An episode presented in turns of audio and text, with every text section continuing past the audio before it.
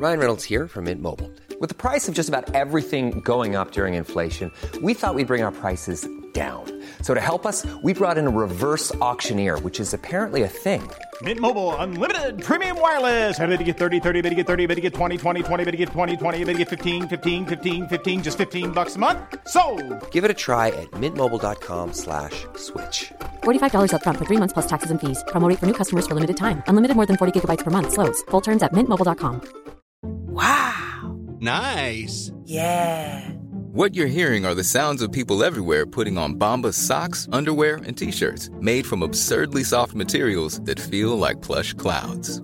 Yeah, that plush. And the best part? For every item you purchase, Bombas donates another to someone facing homelessness. Bombas. Big comfort for everyone. Go to bombas.com slash ACAST and use code ACAST for 20% off your first purchase. That's bombas.com slash ACAST. Code ACAST.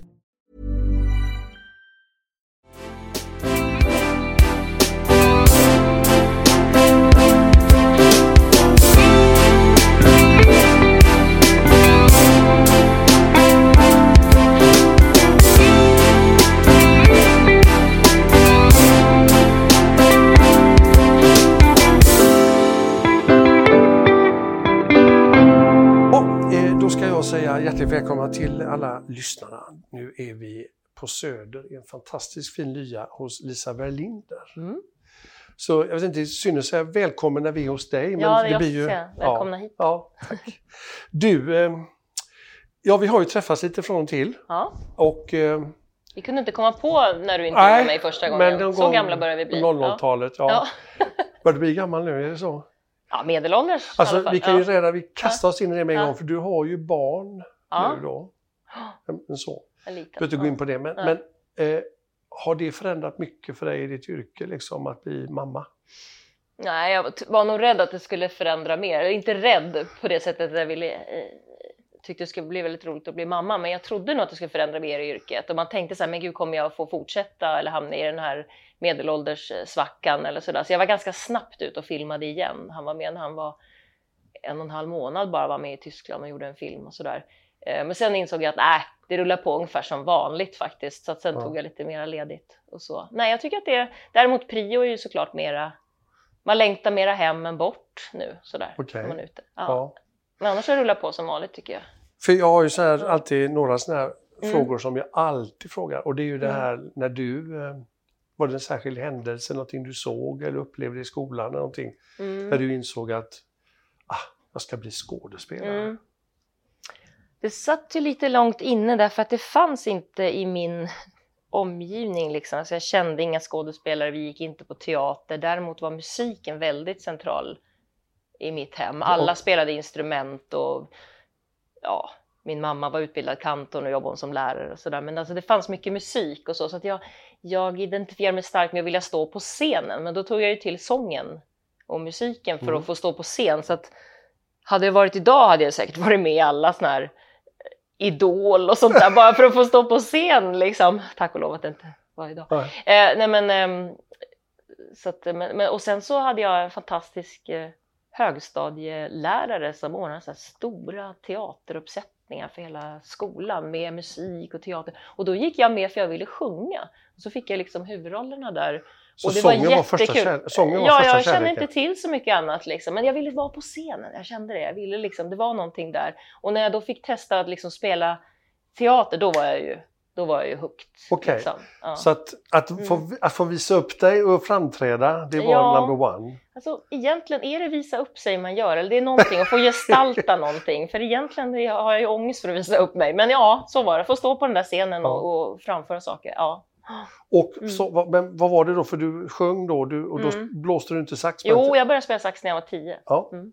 Men skådespeleriet, det smög på liksom, eller? Ja, det smög på. Sen när det blev gymnasieval, då blev det ändå musiklinjen. Det var liksom lite tryggare på något vis, eh, eller lite mer. Men jag sökte ju sen scenskolan ganska snabbt efteråt. Fast då kom jag in på Musikhögskolan. Så det, är liksom, det höll i sig ett tag. Eh, Men sen började jag jobba som skådespelare medan jag gick på Musikhögskolan faktiskt. Jag Okej. fick jobb på några teatrar ute i Sverige, så jag jobbade några år. Och sen hade jag nästan tänkt skippa scenskolan när jag kom in. Så det var väl när man slappnade av lite grann som man kom in Ja. liksom. Så. Ja. Men du, funkar det idag för dig? Alltså, nu kan du naturligtvis med musikaler och så också, för det är ju det att Mm. du har musikaliteten som ju, vi, Mm. Visst, skådespelare, vi pratade om det innan här, vi Mm. satte på mikrofonerna, men att många skådespelare sjunger gärna och sådär. Ja. Du gör ju det, men du blåser ju sax, alltså spelar Ja. sax också, och Ja. kanske andra instrument också. Så att eh, det kan ju vara en fördel också, eller hur ser du på det liksom? Ja, absolut. Jag, nu, jag har inte gjort så jättemycket musikaler. Just nu gör jag ju det, men det är lite märklig musikal där alla är orkester samtidigt. Bläck eller blod på Riksteatern. Så den är jag med bara för att det är så tokigt att alla liksom sjunger och spelar och gör alla roller på en gång på Ja. vis. Ehm, annars har jag liksom hållit på med min musik vid sidan av skådespeleriet kan man säga så. Sen gav jag ut en platta för några år sedan och där fick jag en mer aktiv både kompositörsroll och producentroll. Och där har jag hittat ett komplement till skådespeleriet, att jag liksom skapar mina egna arbetstillfällen. Det är ganska skönt och det har gett en, en stadga även i skådespeleriet, att jag litar mer på mig själv för att jag är självgående på ett annat plan. Jag, ingen behöver välja mig eller så. Förstår du vad jag menar? Mm. Ja, okej. Det, det Ja. betytt mycket tror jag, den självständigheten. Kan, kan du känna att din musikalitet också är ett bra redskap i skådespeleriet? Ja, oh ja, det finns ju en... Dum fråga, en, men jag måste Nej, men det är ju en väldig rytm i... Dels på scen är det en väldig rytm och sen också i språk. Jag jobbar ju otroligt mycket med språk eftersom jag jobbar så mycket utanför Sverige. Det är ju liksom nästan alltid, alla provfilmer är så här, det ska vara den accenten eller det språket eller jag jobbar på danska eller tyska väldigt mycket. Ja. Eh, Så att jag är ju lite språknördig men det är också en melodi och en lyhördhet tror jag för språk Ja. som kommer ur musiken. Mm. Men du, eh, jag- tittar lite på filmografin och så här, eh, Ja. för du, du står ju på teaterscen mycket också. Du, Ja, jag har inte gjort det så mycket de sista 5, 6, 7 åren faktiskt. Det är första gången nu på sju år jag står på Jaha, scen. ja. Jag har bara filmat och hållit på med konserter. Men det börjar någon gång 00. Någon Mm. liten roll i någon sån här svensk deckare, Hassel med Lars-Erik Bernet. Mm. Ludmilla. Kommer du Jag ihåg? till, eller? jag till United Reboto, jag vill äta en restaurang. Jag vill ha jobb, jag vill helst jobba på restaurang. Alla mina repliker var på ryska. Var det så? Där började liksom eran av att man får spela rysk. För sen, sen i alla så amerikanska provfilmer som var ett tag, då var det ju bara rysk nanny eller rysk prostituerad eller rysk... So my, my Russian accent is very good, you know, I can do it when I sleep, you know, this Russian thing. Men det var helt på ryska och jag spelade mot Regina Lund och hon hade så mycket ryska repliker så att jag kommer ihåg att jag hade en liten post-it-lapp med hennes repliker så här. Den, den, hon var jättetrevlig att med, men den inspelningen kommer jag, där förstod jag nog inte så mycket av hur man gjorde film, för det gick så himla snabbt allting och det var liksom, jag mera så här tänkte så här, de säger väl till om jag gör fel ungefär.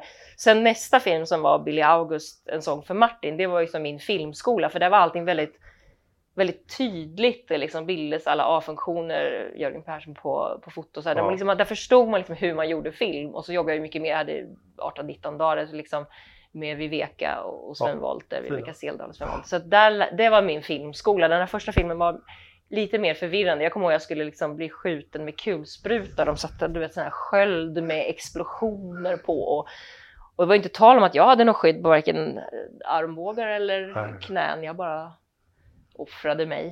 Men jag tyckte det var roligt. Ja, det väl klart. Ja. Men, men just Mm. som du säger, så, för du jobbar med, med, med Bill August då, eh, Ja. där också. Ja. Och, och där är den, den första större filmen så att säga. Då, som var en sån. Det var ju precis när jag kom ut från skolan så det var ju mitt första jobb. Så det var verkligen som en, som en filmskola, för vi hade inte så mycket film och sådär på scenskolan. Nej. Hur var det att göra det då? Kände, du att du var i rätt? Att, Ja. du, att du hamnade rätt? Ja, jag blev ju så väldigt kär i kameran första gången jag fick jobba. Det blev jag även då på scenskolan när vi fick testa lite. Jag kände att det var något nytt. Jag hade nog trott, eftersom jag är ganska expressiv, liksom, ganska stor i mitt uttryck, så tänkte jag nej men jag passar nog bäst för teaterscenen. Liksom. Och, och såg väl kanske framför mig att jag skulle jobba ehm, Ja, nej, men jag sökte mig till exempel till Parkteatern på min praktik, för det var liksom fri teater för alla ute i förorten och spela runt och liksom, ja, nej men du vet så här, engagerad och, och så kom denna kamera och bara, det är som en förälskelse. Ja. Du visste att du var rätt. Ja, Ja, och sen, alltså, jag tittar, Mm. du, var inte, alltså, du, du varit ganska sparsmakad sådär. eh, ja sparsmakad eller så Men, har jag... vad gäller filmen, men alltså Ja, det är också ja. hur vi, för att, eh, men det är ju jättebra grejer du har varit med i, som sagt, som för Martin och så kom Ja. vi så småningom till när du jobbar med Spielberg också. Men, Ja, men Arvet också minns jag, det Mm. tyckte jag var mycket bra film, alltså det var ju kul, per fly. ja, det är faktiskt en upplevelse som är lite Var det ett unik i annat min... eh, klimat att jobba med, jobba med dans? Jag har jobbat ganska dans. mycket i Danmark. Ja, det, du har gjort det sen efter det, men ja. Ja, alltså Är det- Bill August var ju mer som att jobba på svenska kan man säga. Okej. Men, men, men eh, Per Fly, det som var stort med den var ju, det var min första huvudroll får man ju också Ja. säga.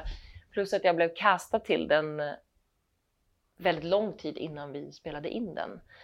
Så att jag fick ju vara med och improvisera kring karaktärerna under, vi träffades några gånger liksom året innan så att jag kunde ju verkligen, jag visste liksom konflikterna, jag visste vart vi skulle så innan vi satte igång och göra det där och det första manuset han presenterade, det, det såg inte alls ut som det vi sen gjorde. Men när jag Nej. såg den färdiga filmen så kunde jag känna att mm, han satte sin rosett på där som var liksom eh, den där första visionen ändå. Jag tycker att Per är en fantastisk Ja. regissör eh, som just kanske inte tänker, han tänker inte resultat utan han är sådär upptäcktsresande i olika ämnen. Liksom. Ja. Och här var ju de tre samhällsklasserna Just där jag var med bänken. överklassen. Ja, just det, för han gjorde något i Arvet. bänken ja, också, bänken var den första. ja. Ja.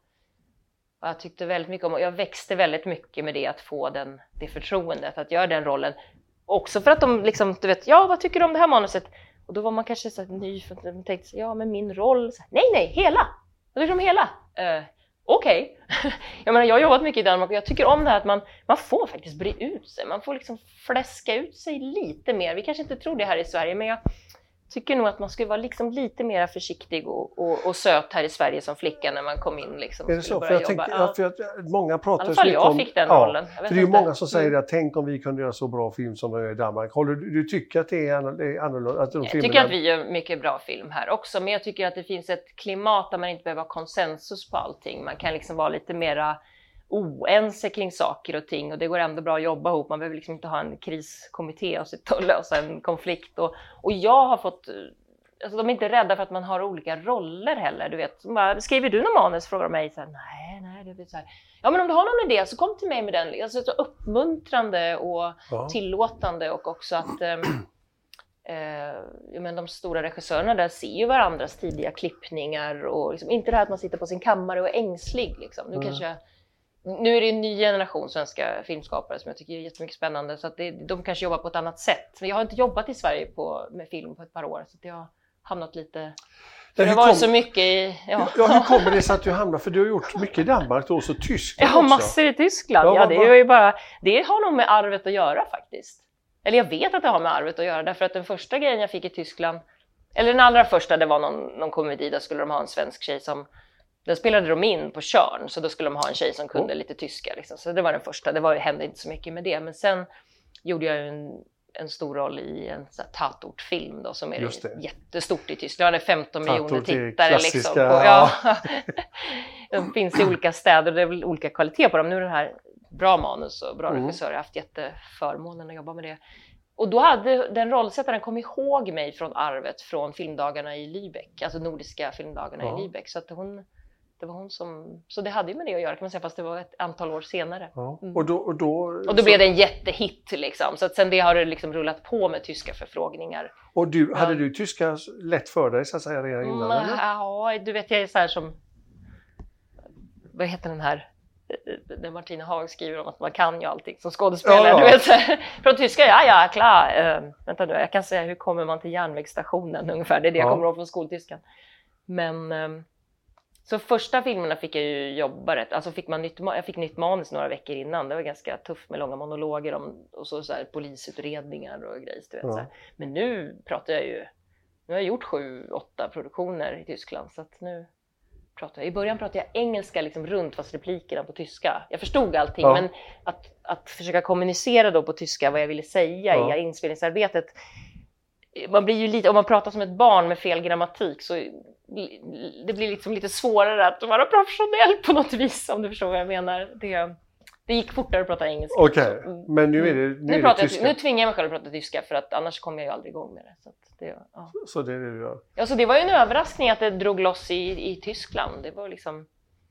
Men det är ju en stor marknad, en egen marknad kan man säga. Ja. Det är därför jag inte har märkt så mycket här hemma vad jag har gjort. För att de, de är ju liksom tre, tre länder och de gör mycket de här 90 minuters formatet för TV. Ja. Så det är ju TV-film liksom. Och det finns ju mer eller mindre bra i Mm. Tyskland. Men där har jag ju haft förmånen att väl kunna välja då att göra liksom en Men- del intressanta saker. Ja, Mm. men du känner ändå att det du gör där, det är ändå intressant. Som du säger, Ja, absolut. Jättekul. Jättekul. För där, jag tycker att jag har fått göra... Um, de ser någonting hos mig ska säga, som man liksom inte dömer ut sig här hemma. För jag vill ju så gärna jobba i Sverige. Jag älskar att jobba på mitt eget språk. Det är ju någonting annat liksom. Men jag har fått spela liksom en större frihet både i Danmark och Tyskland. Alltså de ser någonting som är lite goofy hos mig. Alltså lite, eh, nej men lite komiskt, lite framåt, lite... Sen har jag gjort alla möjliga olika typer av Mm. roller. Men, men inte bara det som jag upplevde att här hemma, jag var någon slags, fick spela någon slags sval överklass eh, som, som eh, naturligtvis kan vara utmanande att spela ibland men inte alltid liksom. Ganska Mm. kvinnoväsen på något sätt. Sådär, liksom, som jag brukar säga. De här, jag gjorde citationstecken ja, nu, för det, ja. det finns i många manus någon slags kvinna som eh, jag vet inte om hon finns på riktigt, men hon flyter omkring. Hon har alltid någon kimono på sig som ska liksom flaxa upp i någon scen. Sådär, och, och, nu har jag lärt mig att inte bli så rädd för de där kimonoscenerna, för de filmas oftast inte. De finns nog där för att hitta finansiärer, men, men det är mycket kimonoscener i manus. Ja du, könsroller, hej och hå. Vi kämpar på. Men jag tycker att jag har fått göra väldigt mycket roliga Ja. karaktärer. Hey, I'm Ryan Reynolds. Recently, I asked Mint Mobile's legal team if big wireless companies are allowed to raise prices due to inflation. They said yes. And then when I asked if raising prices technically violates those onerous two year contracts, they said, What the f are you talking about, you insane Hollywood ass? F- So to recap, we're cutting the price of Mint Unlimited from $30 a month to just $15 a month. Give it a try at mintmobile.com slash switch. $45 upfront for three months plus taxes and fees. Promo for new customers for limited time. Unlimited more than 40 gigabytes per month. Slows. Full terms at mintmobile.com. I'm Sandra, and I'm just the professional your small business was looking for. But you didn't hire me because you didn't use LinkedIn jobs. LinkedIn has professionals you can't find anywhere else, including those who aren't actively looking for a new job but might be open to the perfect role, like me.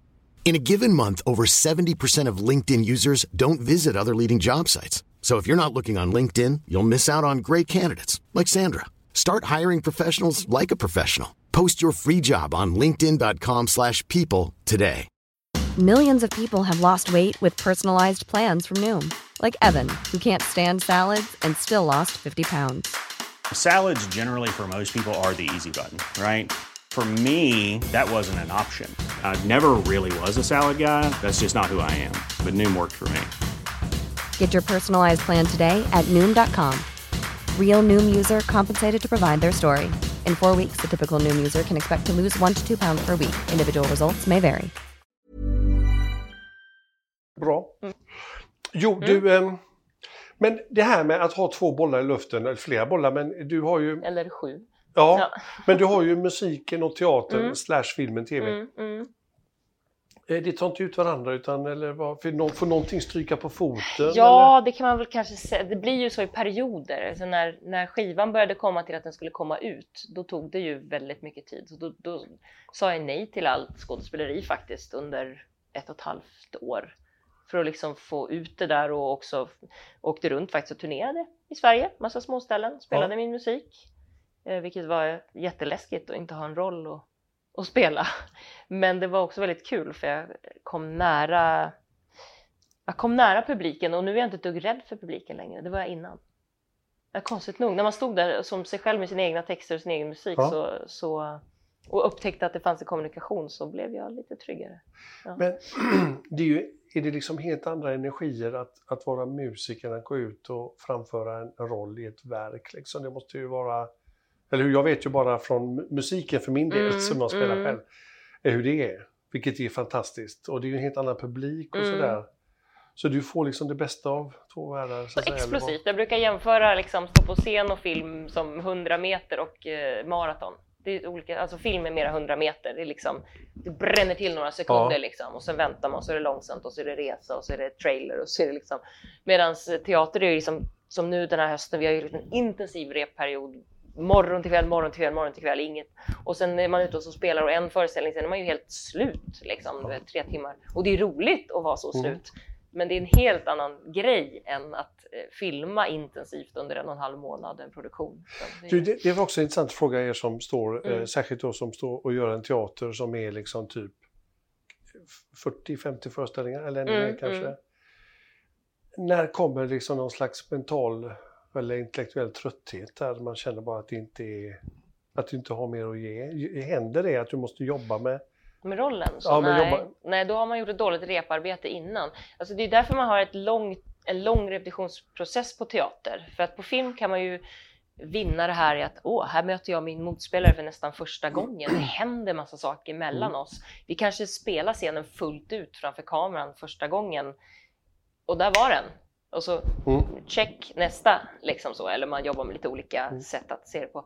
Då är man uppe på det här första mötet, energin på något sätt liksom i scenen. Det kan du inte ha om du ska spela hundra föreställningar. Alltså, det kommer att försvinna. Då måste du gå ner i någon slags svacka och liksom jobba in annat material så att rollen liksom håller att, att spela hundra gånger. Och Känner då kan du du spela hur många gånger som helst. Känner liksom. du av det själv att nu är jag inte riktigt, alltså ikväll var jag inte riktigt bra? Kan du, känna, alltså, kan det vara så att du går av scenen och känner dig, fasen alltså. Jag vet inte om jag någonsin känner att jag var riktigt bra.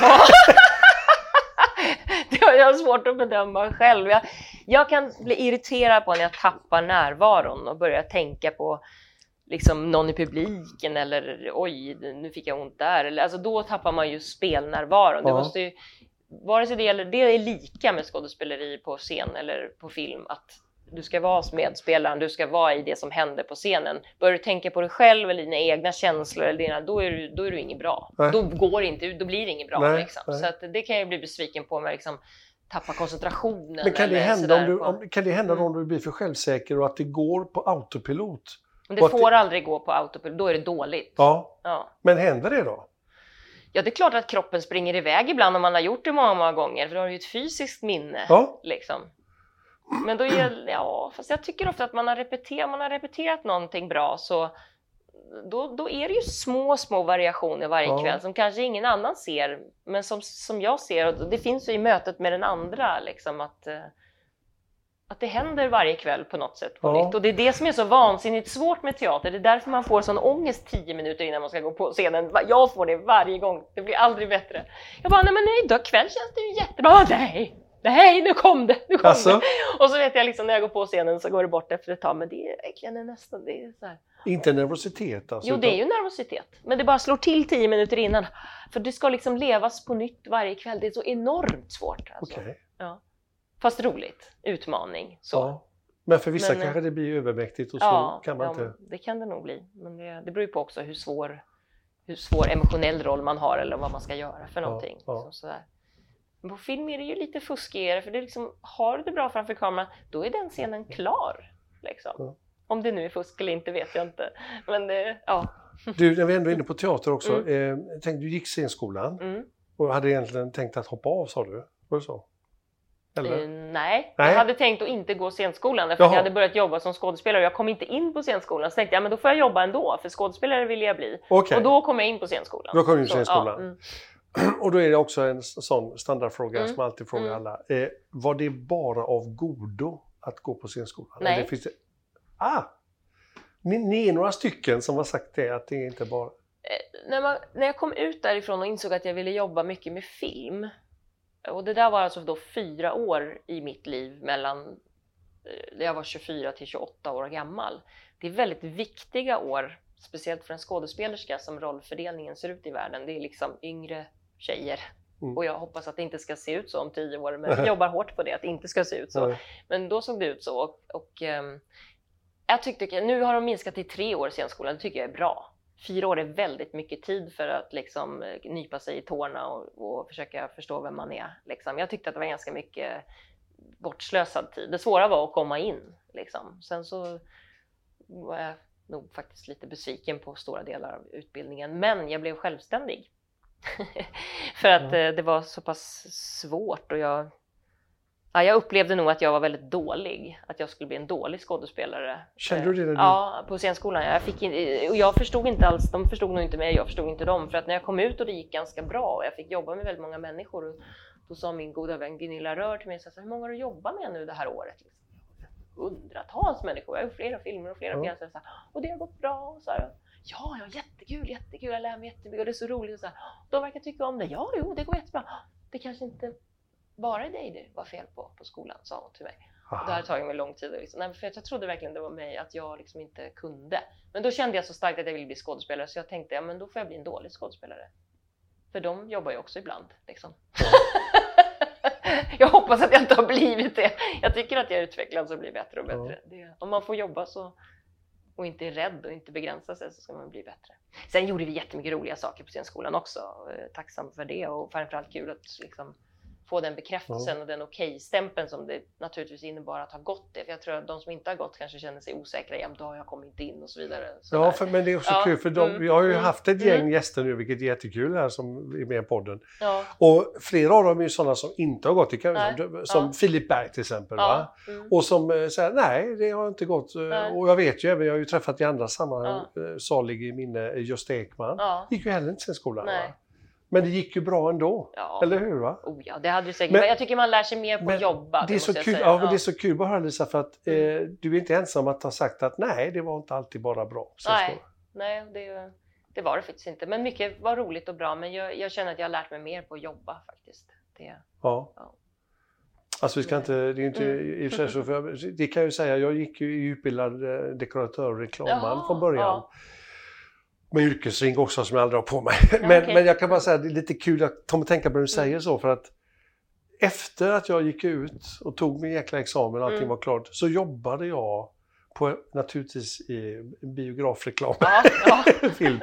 Och jag lärde mig så mycket mer av den mannen Mm. som snart skulle gå i pension där. Mm. Om det här med att texta och måla och fixa och dona ja, och skylta upp Ja. biografer och sånt. Jag lärde mig mer där än de åren på skolan. ja.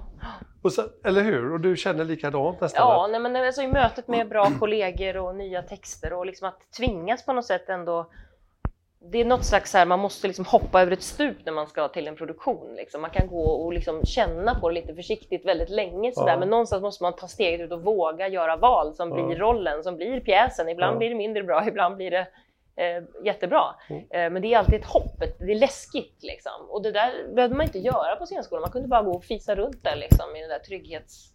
Så här. Ja. Trygghetstofflor på sig. Ja, Men du, eh, jag tänkte samtidigt också ibland, eh, din bakgrund med föräldrar och sånt där. Mm. Var de någonsin sådana så att sa att eh, Lisa nu får du skaffa dig ett riktigt yrke? Och de Ja, den önskan fanns ju. Eh, vet jag, de tyckte att jag skulle gå en naturvetenskaplig linje, som jag hade bra betyg och så, då skulle man ju gå det så man kunde bli vad man ville. Fast jag ville ju bli skådespelare. Men då gick jag ju musiklinjen istället och då kom jag på så här att... ja, men gick- musiker var inte heller ett riktigt yrke, Nej, eller hur? men om man gick två jag, år alltså. musiklinjen så kunde man läsa in naturvetenskapligt på ett år och då hade man ändå bara gått tre år så kunde man inte säga något. Aha, Sen läste jag aldrig in gjorde jag har ju försörjt mig själv sen, ja, Ja. sen, ja, typ hela livet. Sen. Men ja. då kan vi ju, en av, du är en av de få Men jag tror gäster- ändå att de blev lite så här lättare när jag fick jobb på Dramaten. Liksom, Då- med stora etablerade det var regissörer. fint, va? men, men då var det liksom så här, okej, ja, men de verkar klara sig. Liksom. Jag kan betala hyra. ja, precis. Men du, Musikhögskolan då, var det Mm. bara av godo så att säga när du gick där? Nej, inte alls. Jag slutade sjunga när jag gick på Musikhögskolan. Nu dissar jag allting här. jag har inte vågat Varför på det? länge. Nej, men det var en sån press där inne på något sätt. Den här som de har rivit nu, den där halvbyggda eh, eh, G-klaven som alla övningsrum var i. Det fanns en sån press där så jag kände liksom, jag hade svårt att öva där. Jag, jag tappade lusten lite grann med musik och det var först när jag gick på Teaterhögskolan faktiskt som jag fick Det är tillbaka inget bra, lusten. bet- men det är inget bra betyg för pedagogerna där. Nej, fast min sångpedagog var bra, henne har jag kontakt med fortfarande. Men liksom det, var, nej, det fanns en press och en, liksom en instängdhet. Jag har aldrig tyckt om när det är så när det är litet. Det är kanske därför jag har spritt mig över hela världen. Och Ja. liksom, jag kunde ha blivit kvar i ett teaterhus och försökt bara hänga mig kvar där. Men Ja. jag liksom, nej, jag måste resa, jag måste ut, jag måste jobba med folk från olika länder, jag måste jobba med olika språk, jag vill prova musik, jag vill prova det. Så jag har inte tyckt om att, att stänga in mig på något vis. Nej. Liksom. Nej. Sen började jag med musik från ett annat håll där jag liksom började leka lite med en egen jazztrio och med improvisation och där jag faktiskt inte var så min, jag övade ju så många timmar på musikhögskolan, allt var liksom perfekt. Jag kunde väcka mig mitt i natten och var liksom du vet. Så. Men, men eh, där kunde liksom, jag var inte i superform och, och sådär, kunde sjunga lite off och lite så, men det var liksom liv på något sätt. Och Torsten Fölling är en fantastisk människa som gick bort för några år sedan. Som, han fick mig liksom att spela teater och sjunga på samma sätt. Liksom. Att, att det var mer om att berätta någonting, inte bara låta som fina ljud. Ja. Hur tycker du eh, nu, jag ska inte säga att du är äldre, men du är ändå lite äldre. Ja, jag är vuxen gammal. nu. Ja. Jag har inte fått så Hur- många vuxenroller än, men jag väntar Ja, fortfarande på Men dem. frågar, det är kul att fråga om musik. Hur, tycker du, hur har, du, har du förändrats som musiker och sångerska och sådär genom åren och så här, när du blir lite äldre, om man nu får säga så då, till en dam? Ja, alltså jag har inte jobbat professionellt så mycket. De sista åren har jag jobbat mer med musik och då Ja. har jag ju gått framåt väldigt mycket i och med att jag har hållit på så mycket med det. Och förra året gjorde vi, jag och Elisa Einarsdotter, en improviserad föreställning inspirerad av Alice Babs. Jag spelade absolut inte Alice Babs, men jag ville lyfta fram henne som bandledare, improvisationsmusiker Mm. som många i min generation inte kände till. Och då tvingades jag ju öva som ett litet en liten gnu igen då. Det hade jag inte gjort på 20 år, du vet, så här, Ja. från, scenskolan, eller från musikhögskolan.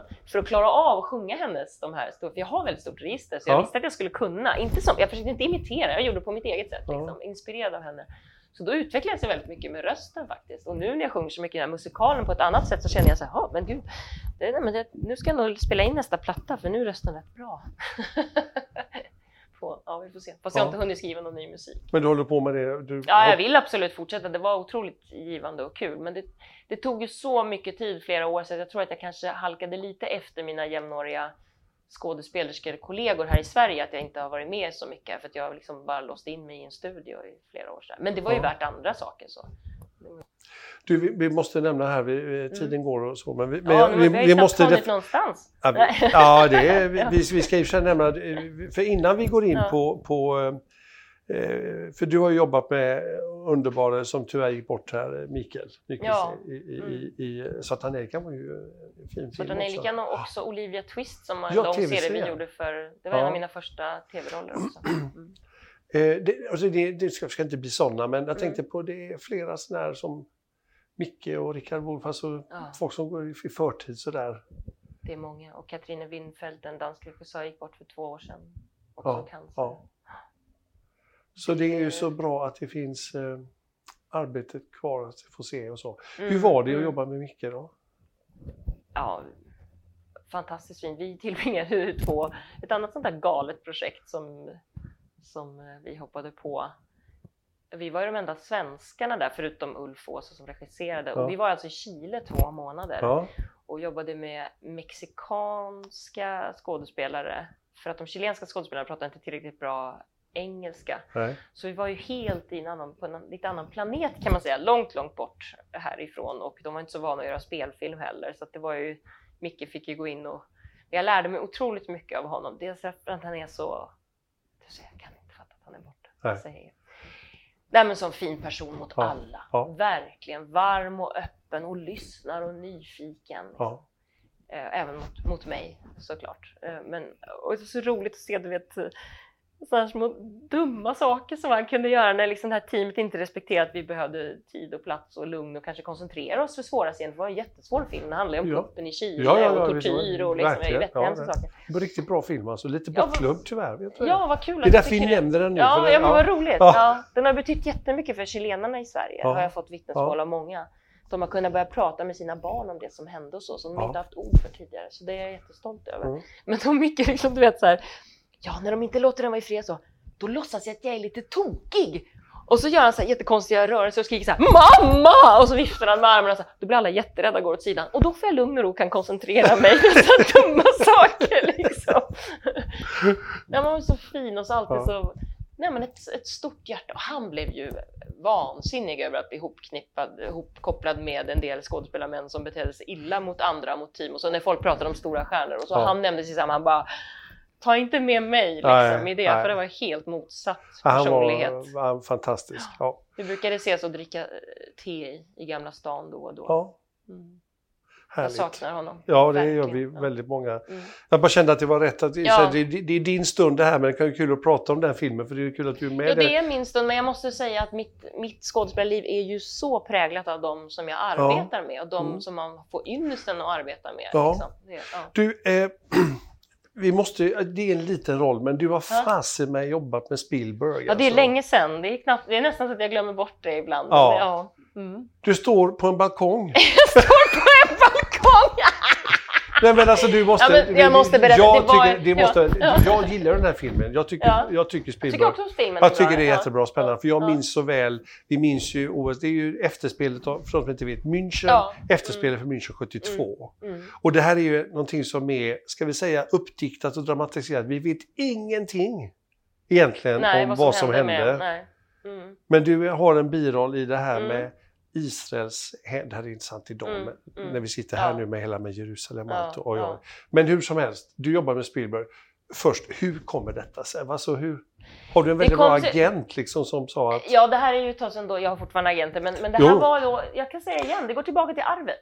Arvet slog så stort i, det slog stort i många länder, inte så stort i Sverige, den försvann lite grann Nej, här, jag men, men i England bland annat. Så jag hade ju väldigt mycket provfilmer efter arvet, jag fick åka till London och provfilma för stora, så jag höll på att få en jättestor roll och den fick jag inte och då kom rollsättaren ihåg mig när Steven Spielberg ville ha en skandinav till den här rollen. Ja, Så att jag blev liksom rekommenderad till det och så såg han min showreel och så fick jag rollen. Så det var liksom genom en annan profil Ja. som inte blev som jag fick den. och du träffade Steven alltså? Han var... Ja, oh ja. Ja, ja, visst. Vi, vi... För det var inte det att det var någon second unit utan du träffade... Nej, jag visste ju inte riktigt. Jag tänkte det här skulle ju kunna bli som en prio i Hollywood. Ja. Liksom. Jag Ja. menar, det var två scener, det var inte så mycket mer än det. Och några repliker här och där. Ja, Men när jag kom ner, det var ju, jag jobbade ju två veckor med det där. Och han hade ju hela bakgrundsstoryn, var det här paret, det var ett nygift par, Mm. vad de betydde för filmen, vad de stod för. Att den här skandinaviska dagen, det var väldigt vanligt att de åkte ner till Israel och jobbade på kibbutz, plocka frukt. Ja. Och ville de då gifta sig med en israel, så om man inte var judinna själv, så var man tvungen att åka utomlands. Så de åkte till Cypern och gifte sig. Mm. Ehm, och det här utspelade sig då på Cypern. Och hur deras den här lyckan, det nygifta paret. Liksom. Ja, ja. Jag tror till och med jag heter Newlywed, jag har ingen namn. Ja, liksom. ja, Newlywed. Newlywed heter min roll. Hur den liksom krossades av det här brutala våldet. Så att min rollfigur då på de här två scenerna går ju då från total lycka till jag tror jag ska dö. Så det var en väldigt spännvidd på den rollen. Ja. Den var ganska svårspelad ska jag säga. Ja. Men han hade verkligen vad den betydde för hela filmen och symboliken och vi jobbade mycket med förberedelser och improvisationer lite grann sådär. Och så filmade jag ju ganska många dagar med honom. Han var ju väldigt närvarande. Och vi pratade mycket när vi satt vid monitorn och sådär. Han var väldigt intresserad av, olika, av oss skådespelare. Och super, Mm. Vi pratade mycket musik. Alla hans barn spelar instrument. Han är jätteintresserad av musik. ja, Jag skickade lite skivor till honom efteråt. Och, ja. och, och det här låter ju som en dröm. Jag har glömt det här. Men han sa ju så här. You're funny. I think you should do comedy. ja. och så rekommenderade han mig till Coen Brothers att de skulle göra någonting. Och jag fattade ju ingenting. Jag fick ett manus och, och då på den, nu måste jag säga att det här är så länge sedan. Idag, till exempel, jag kan tänka mig att Philip Berg och de, de har liksom agenter där och de är inne på manus och de, vi Ja. jobbar liksom internationella co-produktioner och så. Ja. Amerikanerna har fattat att Europa är en marknad och med tv-serier, vilket jag tycker är en fantastisk utveckling. Det är jätteroligt. Men då var det inte riktigt så, utan då skulle man åka till LA och kanske ha en agent och, som pushade på och sa att nu är det dags och så här. Och det gjorde jag. tog det här manuset och åkte hem och väntade och då hände det ju inte så mycket. Nej, nej. Men, eh, Men, han, inte... jag fick åka dit och träffa lite rollsättare som han hade rekommenderat mig till efteråt. Det Ja. var det. Men då var det så här, could you, could you think you could do television? It's six years, do you have a visa?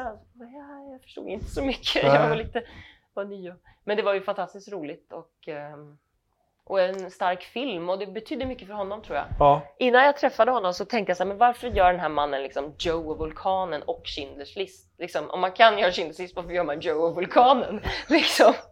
Det är väl han som har gjort den nu? Jo, det är det ju. ja men han älskar- kanske proddat den någonting. Jag kanske proddat den. Ja, det är så där. det är. Ja, Ja, då får du ta bort det. ja, ja, det är lugnt. Nej, men du vet alltså att en sån spännvidd på filmer. Men det är Jo. bara för att han kan. Han älskar film. Ja. Han gör liksom det han brinner Jo, för. men allting är ju inte så top notch. För han är ju producerar så oerhört mycket Ja, saker. Va? Men det är liksom det han brinner för film liksom, Ja. i alla dess former och så kunnig. Så kunnig Mm. liksom. Samtidigt som han då sitter och småpratar med oss skådespelare. Och det går ju ändå i ett rasande tempo. Han har ju en fantastisk eh, first AD liksom som ser till att allting händer Ja. och sådär. Går det för långsamt då går han fram och byter objektiv själv. ja, ja. Liksom. Han var så jäkla bra och så rolig. Jag tyckte väldigt mycket om honom. Ja. Jag hade lite kontakt efteråt. Han hjälpte mig sen när jag fick visum och så till USA och jobba lite. Så. Ja. Men eh, sen jag inte... Ja. Men, men du hade... Alltså, Men det var en jätteliten roll. Ja, det är det, men det är också Ja. viktigt. Men Ja. du, jag tänker på det, alltså USA-karriär och så, det är ingenting som du har... Du, eller, jag trivdes aldrig så bra de gånger jag var i LA där. Jag kände mig inte... Däremot har jag bott mycket i New York i perioder. Eh, för att jag gillar att hänga på jazzklubbarna där. Jag är ju inte så smart karriärmässigt sådär. Man skulle naturligtvis ha varit i LA då efter det här, så, men jag trivdes faktiskt inte. Jag försökte några veckor ibland sådär och gå på Ja. möten och så. Ja.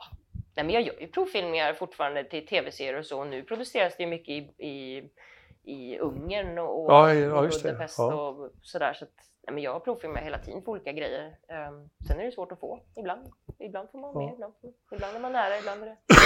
Och svensk långfilm då, hur är det med det? Eh, Ja, jag Är har inte svårt? fått så mycket erbjudanden. Ja, faktum är att de stora saker som jag verkligen har velat göra, som jag har varit och provfilmat för de sista åren, de har jag inte fått för att jag ser för ung ut. Ehm, så där Det är ligger det i fatet en där. diskrepans i hur jag ser ut och hur gammal jag är. Och det är skitsamma, jag skiter i hur jag ser ut, jag vill bara spela intressanta roller. Ja. Men jag spelar tydligen yngre i kameran, alltså det kommer ut yngre. Och då när jag har liksom testat för intressanta roller som är typ min ålder, över 40, liksom, Ja. då funkar det tydligen inte. För så ska man tydligen inte se ut när man är över 40, utan då ska man vara yngre. Och då säger jag så här, men den där rollen då, hon är ju lite yngre. Nej, men du är alldeles för gammal. Och det där tror jag att svenskarna, det är lite dumt här att de är så fixerade vid den här siffran på Det är, pappret. nästan, ja, men det är nästan som i Ja. USA där man säger att det är, bara, alltså, det är nästan bara Meryl Streep som får intressanta Mm. kvinnoroller som är för äldre. Hon är ju ännu Mm, äldre. Va? Men, mm. men är det likadant i Sverige? Alltså att det, det är... Nej, det menar jag. Jag menar att jag ser inte ut som min ålder. Nej, det blir fel. Jag det får inte spela annat det sätt. som jag vill Ja. spela. Men liksom. finns det annars menar du? äldre- Jag tycker att vi är lite bättre. Vi, jag har jobbat en hel del med de här frågorna för att jag tycker att det är knasigt att det inte har hänt. För när vi gick på scenskolan så pratade vi om att ja, men när vi blir 40 då kommer jag att vara, då kommer det här inte vara ett problem längre såklart. Men det har ju inte hänt någonting egentligen. Vi tror det för att vi liksom, det är någon tjej som frontar vissa saker sådär. Och, Ja. och jag måste säga att med de stora tv-serierna så kan man ju utveckla även kvinnoroller mer. Så det är ju roligt så. Men tittar man procentuellt så har det inte hänt speciellt mycket. Det är 11 procent av huvudrollerna som är kvinnliga liksom, fortfarande. Och eh, om man ser på stort på roller så ligger någonstans ja, 60-65 procent manliga roller, även i produktioner som handlar om tjejer. Så Ja, så ja. det är ju fortfarande fel där. Ja. Tråkigt. Och ändå så pratar vi så mycket om det nu va? Det är det som är Ja, på... det pratas mycket om det, men det har jag lärt mig av eh, rättviseförmedlingen, att man ska räkna. Det är bara att räkna och säga jaha, det var fortfarande så. Liksom. Ja. så här. Eh, För det, då kan inte någon säga något. Liksom. Mm. Men jag har ju haft tur att få jobba mycket och det kanske är för att jag har olika marknader och kan liksom... Eh, händer inget, har jag inte fått jobba här så, så har jag kunnat vara någon annanstans då. Men det är klart att det är fantastiskt att få använda sitt eget språk för du har en annan, eh, eh, vad ska man säga, säger jag någonting på svenska så har ju det så mycket genklang i mig. Ja. Alltså det betyder så mycket mer än om jag säger något på tyska som är mitt tredje språk. Där kanske jag har en eller två betydelser på det ordet och mindre minnen kring det ordet Mm. som kommer med automatiskt. Det här skådespeleri är ju liksom lite, det är inte flummigt men det är någonting med att du arbetar med hela dig själv och dig Mm. själv som klangbotten. Så att du måste ju, allt du har varit med om finns ju liksom med där på något vis. Men tror du att det har att göra med att du då har din andra karriär som musiker också då?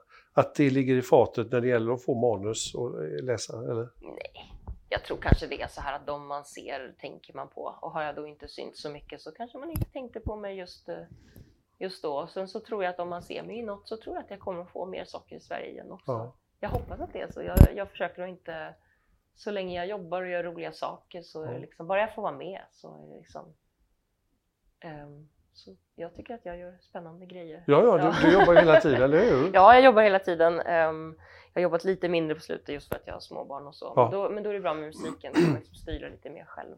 Ja. Ehm, ja. Ska du... eh, Är det nytt? Ska du, du skriver ny musik för ditt album alltså, eller? Jag har inte kommit så långt. Jag tänkte att nästa ska faktiskt bli eh, med covers. Det blir inte egenkomponerat. Aha. För att annars kommer det ta för lång tid innan nästa kommer. Men jag har ett projekt på gång. Vi har inte, eh, det har stått lite still här nu i höst. Vi har jobbat lite mycket med andra grejer, båda vi som jobbar ihop Ja. med det. Men det ska det bli. Det ska bli mer skivor. Det är väldigt roligt. Däremot ska jag ha någon annan som producerar det och gör liksom allt det där. Jag gjorde väldigt mycket jobb själv på förra för att det var liksom som ett test bara. Det var inte mer än att det skulle bli så stort som det Nej. blev. Det var mest på kul vid sidan av. Så Ja. blev det stort och bra och kul. Så att eh, jag... Nej men det är en viktig del. Det är roligt. Det är Ja. roligt att kombinera och jag tycker också att i och med att det har blivit mer samproduktion med olika länder Eh, folk gör olika saker, folk skriver manus, folk jobbar på teater, folk jobbar med komedi, folk jobbar med... Jag tycker att det, på de 20 år jag har jobbat tycker jag är mer tillåtande nu. I början var det så här att om jag gjorde en, en sitcom på fyran samtidigt som jag stod och gjorde Cordelia i Kung Lear på Dramaten så kunde en del tycka att det var konstigt att jag gjorde det. Men nu tycker jag inte att det verkar vara så. Vad tycker du? Har det hänt något? Nej, jag, nej, jag vet inte. Du är inne i, i din värld ja, jag, tycker, jag är ju i filmens värld framförallt och inte Ja. på teater. Så jag tycker det Ja. är kul att få höra dig berätta Ja. om, om teaterjobbet. Så, men det är ju alltid i filmens värld. Och man, Ja. jag tänkte det var länge sedan man såg det. Alltså, det var Schubre och så här var det Ja. med och lite sådär. Var det, Ja, precis. Det såna, jag hoppar ju på lite olika projekt. Sobre var ju så spännande för att det var en, en kille som Django som, som den, som, han var liksom kokade kaffe på Skeppsholmen när vi gjorde den med, Ja. med Mikael Marcemä och, och Simon Kaiser som regisserade den. Det var en av mina första stora roller på svensk TV. Och, då, och så några år senare så kontaktade han mig och sa jag har köpt rättigheterna till en bok, vill du vara med om jag gör? Jag ska göra med ungdomar i Botkyrka där Ja. jag kommer ifrån. Ja men självklart är jag med liksom, Ja. och hjälper dig. Så, så det, Ja. du vet, jag gör lite olika. Ja. Men vi har ju spelat in en ny tv-serie nu som ändå kommer att synas rätt bra i Sverige, en dansk tv-serie. Så då hoppas jag att jag får mer jobb här också.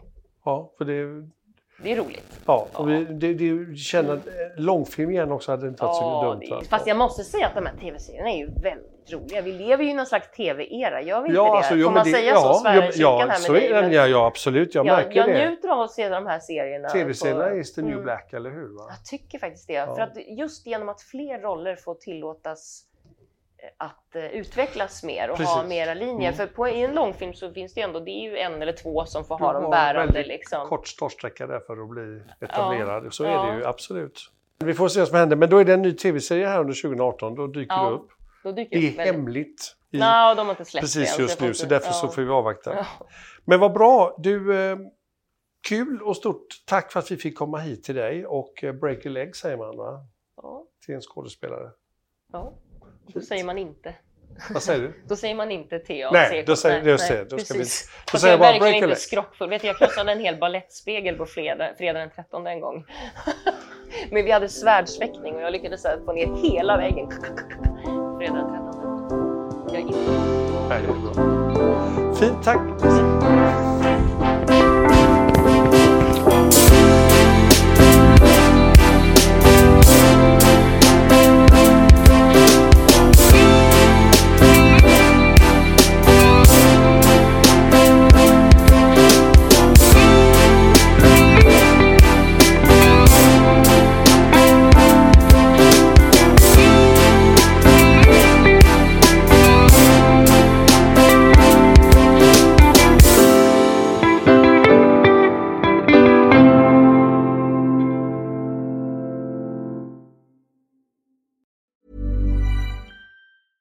I'm Daniel, founder of Pretty Litter. Did you know cats tend to hide symptoms of sickness and pain? I learned this the hard way after losing my cat, Gingy. So I created Pretty Litter, a health monitoring litter that helps detect early signs of illness by changing colors, saving you money and potentially your cat's life. Pretty Litter is veterinarian developed, and it's the easiest way to keep tabs on your fur baby's health right at home. Go to prettylitter.com and use code ACAST for 20% off your first order and a free cat toy. Terms and conditions apply. See site for details. Even when we're on a budget, we still deserve nice things.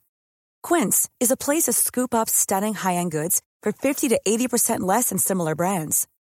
They have buttery soft cashmere sweaters starting at $50, luxurious Italian leather bags, and so much more. Plus, Quince only works with factories that use safe, ethical, and responsible manufacturing. Get the high-end goods you'll love without the high price tag with Quince. Go to quince.com slash style for free shipping and 365-day returns.